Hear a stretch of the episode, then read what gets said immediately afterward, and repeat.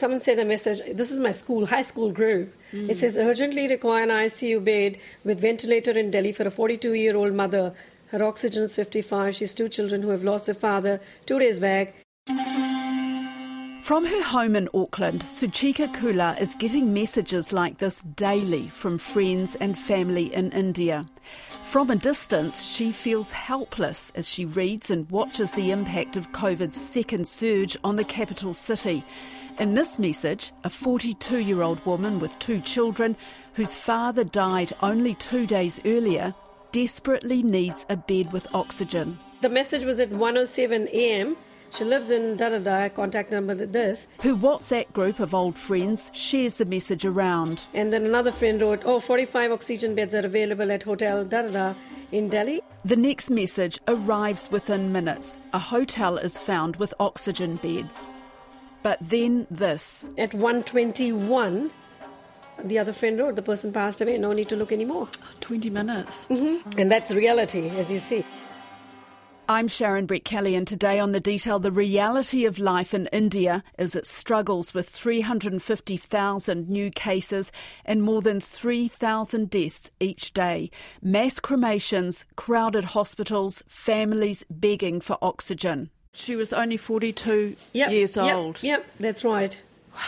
I don't- I don't mean to be critical, but it's kind of quite clinical, isn't it? Yeah. This person passed away, no need to look anymore. Well, what to do? Yeah. Yeah. It's uh, okay. Yeah. Might as well say for someone else. And there are many thousands desperate for a hospital bed. We are weeping, we are crying, we are helpless sometimes when we are not getting resources. It is not the problem of doctors. Doctors are doing their duty 24 into 7. There is precious little time for the rituals of death and mourning at the crematorium. The bodies are arriving every minute of every hour.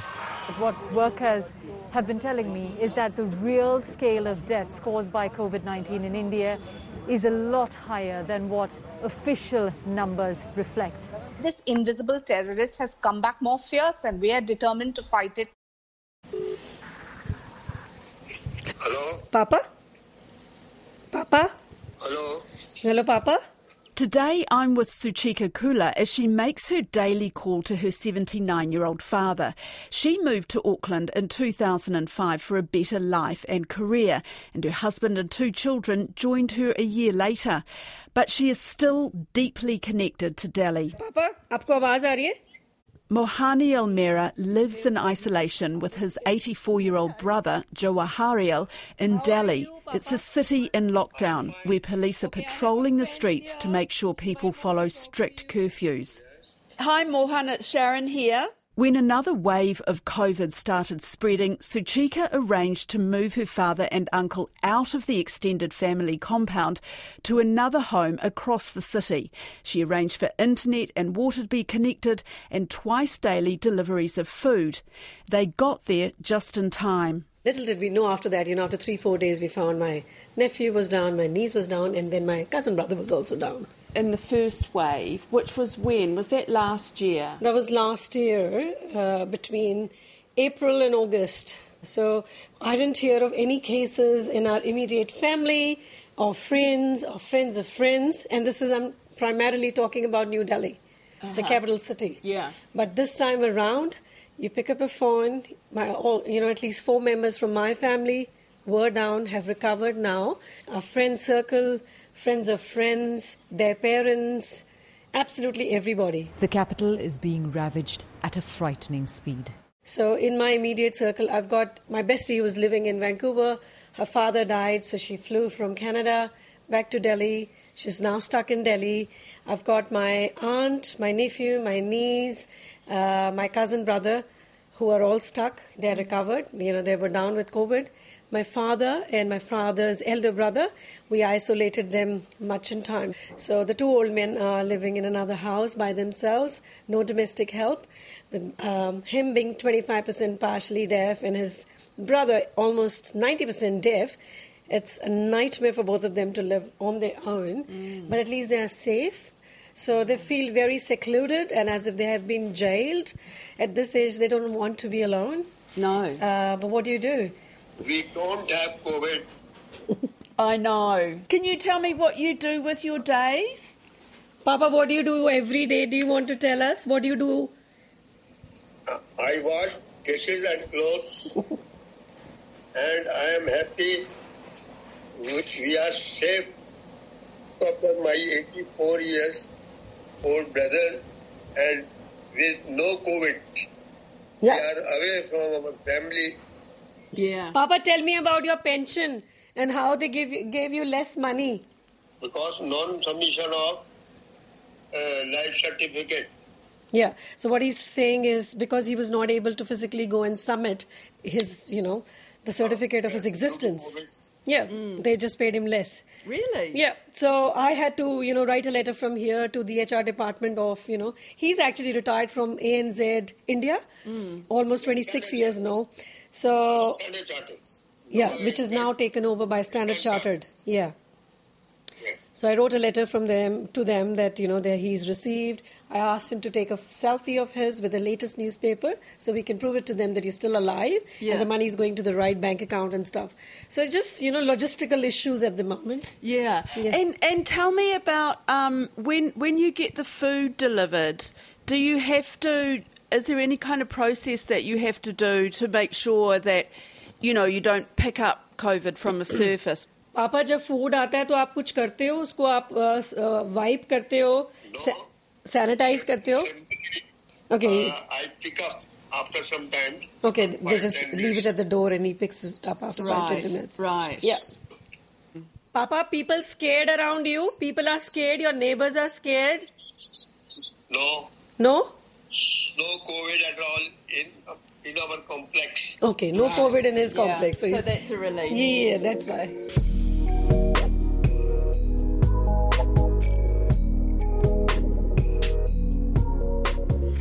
And so these messages that you get from family and friends, how are they describing this? There is a lot of fear, I must admit to that.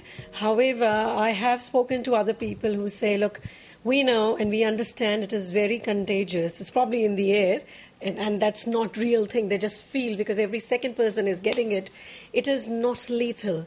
That's the understanding or the feeling that I get from people. Uh, in fact, my uh, people at home they've recovered in 13 days. Very mild symptoms. My aunt, who is uh, 82, uh, was vaccinated. Uh, after the second dose, four days after the second dose, she got COVID positive.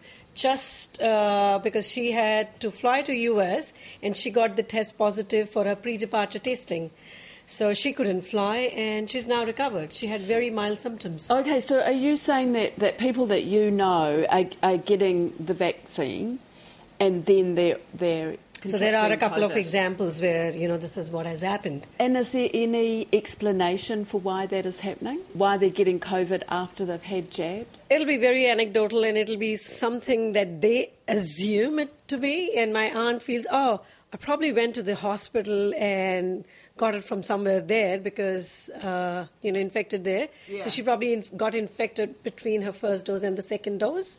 Somewhere there. Right. Otherwise, there's no rational because my dad is fully vaccinated, his brother's fully vaccinated, and they haven't got any. No. Yeah, but- and that's the reason we isolated the- them. Yeah, of course. Yeah.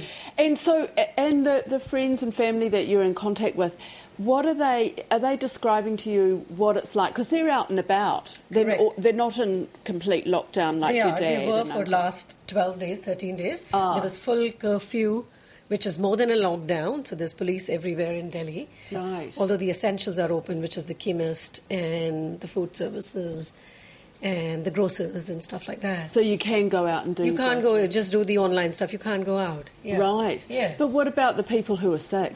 I the mean- people who are sick. So what I've heard is the hospitals are overwhelmed. Hospitals are not taking any more people. People are sharing beds. Um, people who have got underlying conditions. So there are hospitals who are COVID free. They can only go there. I have a friend of mine here who, you know, they're here. Their parents both are COVID positive. Uh, their father is a heart patient. His pulse rate, as we speak, is about 38, and he's taking a chance. He can't send them to the hospital because even if he finds a spot for him in the hospital, they're not going to treat him for his heart while he's COVID positive. So those are the kind of things people are dealing with. And while we are here, at least two flights away, locked in our own country, all we can do is just talk, talk, talk mm, to them. Exactly. Yeah. How did it get to this? Because, as you say, you went. They went through the first wave, and it almost seemed as if the government was claiming victory. It was on top of it, and yet the second wave came along, and it almost it felt like it was very sudden. What do you think? So there are three things I think would contribute to that. One was the elections rallies. मैं आज आपको एक शिकायत करना चाहता हूं करूं The Prime Minister, campaigning in Asansol, said he was uh, delighted, I think the word was elated, to see the large crowds that had gathered at his rally. This on a day when India has reported over 2 lakh coronavirus cases for the third consecutive day and over 1,000 deaths in 24 hours. बाबुल जी के लिए vote मांगने आया था There was a Diwali function, so people were again out and about after a you know big lockdown, and people refraining themselves from not going out. So that was one, followed by Kumbh Mela. Kumbh Mela, yeah. my God, that's just a disaster. Amidst the unprecedented surge in COVID cases, more than 3 million devotees have taken a holy dip in Ganga River in Mahakumbh in Haridwar. COVID protocols have gone for an absolute toss. In the middle of the COVID pandemic, a sea of devotees at Kumbh Mela, throwing all COVID norms to the wind. Why? Why would people? Because religiously and culturally, people just think, oh, if we go there, things will be all right and we'll be fine. We can handle, you know, that's the mindset. Uh-huh. So, three things, and plus the farmers' protest. A bus that was used as a roadblock being pushed aside, barricades being broken. Hundreds of thousands of farmers marched into Delhi on Tuesday from neighbouring states. A planned protest, but it deviated from the routes it was allowed on. At the heart of this protest, new agricultural laws passed by the government in September last year. Was it a case of the message not getting through? The warnings weren't strong enough for people not to be in these groups. I mean, you know, if there were, there were political rallies, then clearly the politicians weren't putting out See, that. what message. we need to understand is that India is a large democracy. You know, when we talk about the word democracy, it's I can do what I want to do, and that's what people end up doing. And when you have examples like the MLAs and the ministers and the election rallies, how do you tell a person, a normal person, not to go down? I mean, to be honest with you, my father was asking me about three weeks ago, shall I just go down for five minutes and get, go to the chemist? I said, no. Right. You're not going anywhere. But it just, because they have been in a lockdown forever and just confined. People have had enough. Yeah. And also, a lot of people live in very difficult housing situations. A lot of people That's live on the streets. Yeah. So you would actually not know whether that person died of hunger, heat, or COVID. Mm. Be honest with you. Yeah. Isn't it? What do you think about how the government has handled this? I'm really unsure, to be honest, to comment on this because I haven't followed too much news. But uh, to what I know about the chief minister, I just, it's a disaster. It's a disaster. They haven't managed it very well. Yeah. Uh, I thought that we had some level of, you know, the health structure was not that bad. There were, there's a lot of private hospitals and everything. They're trying to manage, uh, but looks like it has not been managed well. First, the grief, now the fury. This was the alarming scene outside a Delhi hospital as the family of a 62 year old woman vented their anger at medical staff for not admitting her. She died because the health system has collapsed into chaos. For many here, the government's promises of rushing in oxygen are coming too late. Families left asking why something so basic is unavailable. If your father got seriously ill or. He has got underlying condition. He's Oh, highly asthmatic and can is prone to bronchitis and other things. And that's the reason my brother isolated them first. Yeah, so if he got very ill and needed treatment, how confident would you be that he would get a bed in a hospital and get the right treatment? How things work in India sometimes is if you've got a lot of connections, and especially in the capital city, uh, connections left, right, and center, and you know people around. we might be we might be lucky. There is a chance that they say, okay, he's got COVID, and we don't have beds. Would you rather keep him at home? What is the treatment? Well, and if there's no oxygen. Shivangi Mehra is on the phone organising oxygen for the hospital she works in. Nothing, nothing is being done. I don't know government is sleeping or what they are doing. I am totally disheartened in the situation which I am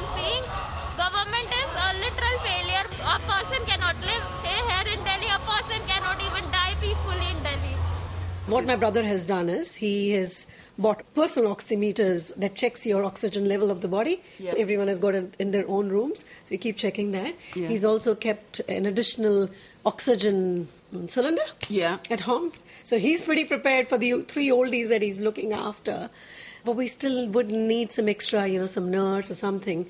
You would expect to pay three times the cost of things at the moment. Things are really expensive. That's what I've heard. Hospitals are asking you to pay upfront before uh, an admission can be done. Really? Yeah, that's what I've heard. What, what Um, about the poor people? You've got public hospitals, and that's where you, when you hear the stories that people are sharing the beds and they're in the hallways or, you know. Footage filmed for us inside one hospital by a doctor shows how desperate the situation has become. The gasps and groans of seriously ill COVID patients waiting in the corridor. Here at least they are getting oxygen. Many more outside are dying without any. When you look at these images, really sad scenes, how does it make you feel? Horrible, horrible. I'll be honest with you, I was really, really low day before yesterday.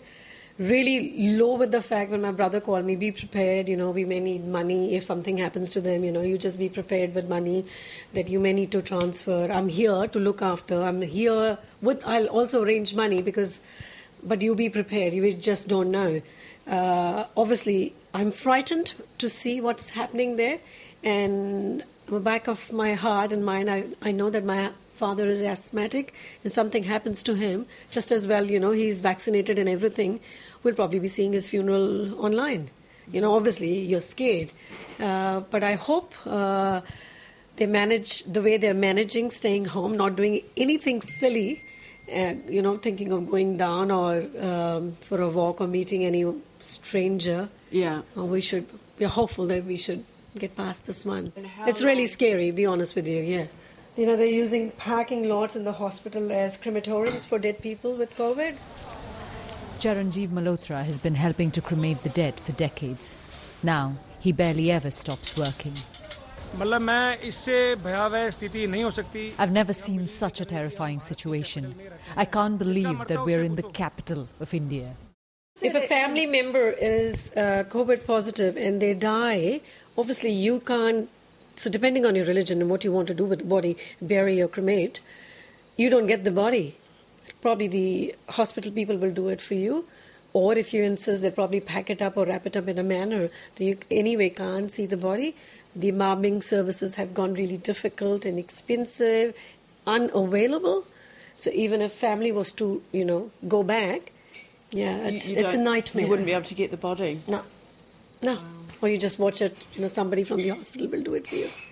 So tho- those are the kind of fears that, you know, your near and dear ones, your father just may die, Yeah. and all you do is a phone call. Yeah. How much can you really do from here? I mean, your Nothing apart from talking to the family every day and asking how they are. In fact, they're also tired of receiving our phone calls. You know, my other sister is in mm, the U.S., North Carolina, and we, all we can do is just call her from here. My father is desperate to come here. He since 2014 he's been coming to New Zealand every six months, and last year 2020 I was just about to book his tickets, and then the you know COVID drama started. So I said, no, you stay back in India.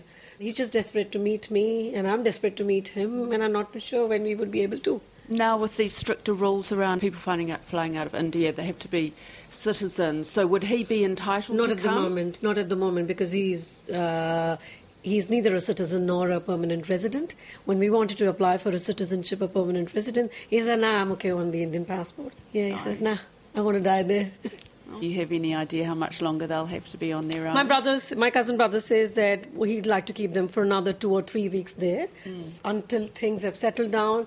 There is a decline because where the other houses and brother is staying, the entire complex is full of COVID. So we rather keep these two there, even though they're fully vaccinated. It's been almost three weeks, and the second dose was given to these people. We just don't want to take a chance.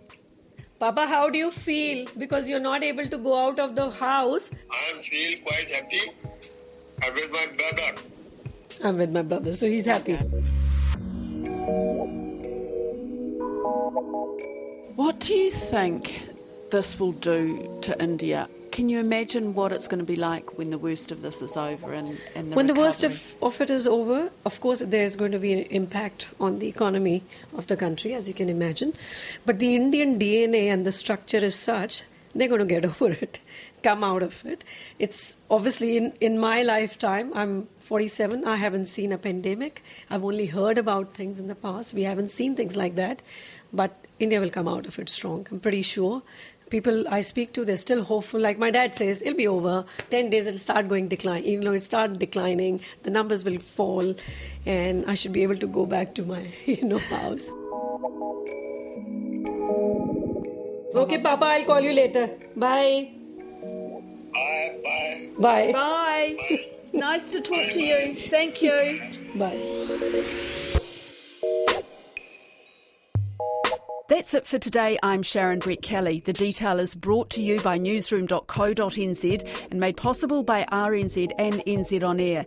You can get us downloaded free to your mobile device every weekday from any podcast platform. And if you're using Apple, please leave us a rating so others can find us too. Today's episode was engineered by Jeremy Ansell and produced by Alexia Russell. And thanks to Suchika Kula and her father Mohan for speaking to me from Delhi. Now, before we go, I'd just like to point you to another daily news podcast called Pacific Waves. It has been called Dateline Pacific until now, but it's just had a bit of a rejig and got a new name. It's still made by the same world class team at Radio New Zealand Pacific. It's on all the same podcast platforms as us.